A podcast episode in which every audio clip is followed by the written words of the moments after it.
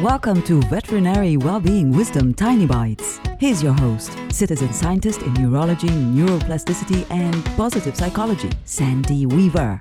Your words are powerful. People count on your words to know what you're feeling, know what they're supposed to do as aftercare for their pet, know what they're supposed to do as their job. The list goes on. Words are powerful, so choose them carefully. When you hurt someone with words, you can apologize, and that might help the relationship a little bit, but it will never take away the other person's memory of how those words stung. And when you hurt yourself with your own words or thoughts about yourself, you do twice as much damage. Your words matter. They are powerful, and like a superpower, they can be used for good or for evil.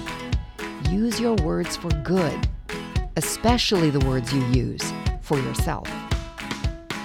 For tools to create more success in your life, visit centerforworkplacehappiness.com. Want more tiny bites of veterinary well-being wisdom? Subscribe to the podcast and share it with your friends. And there's lots more at centerforworkplacehappiness.com.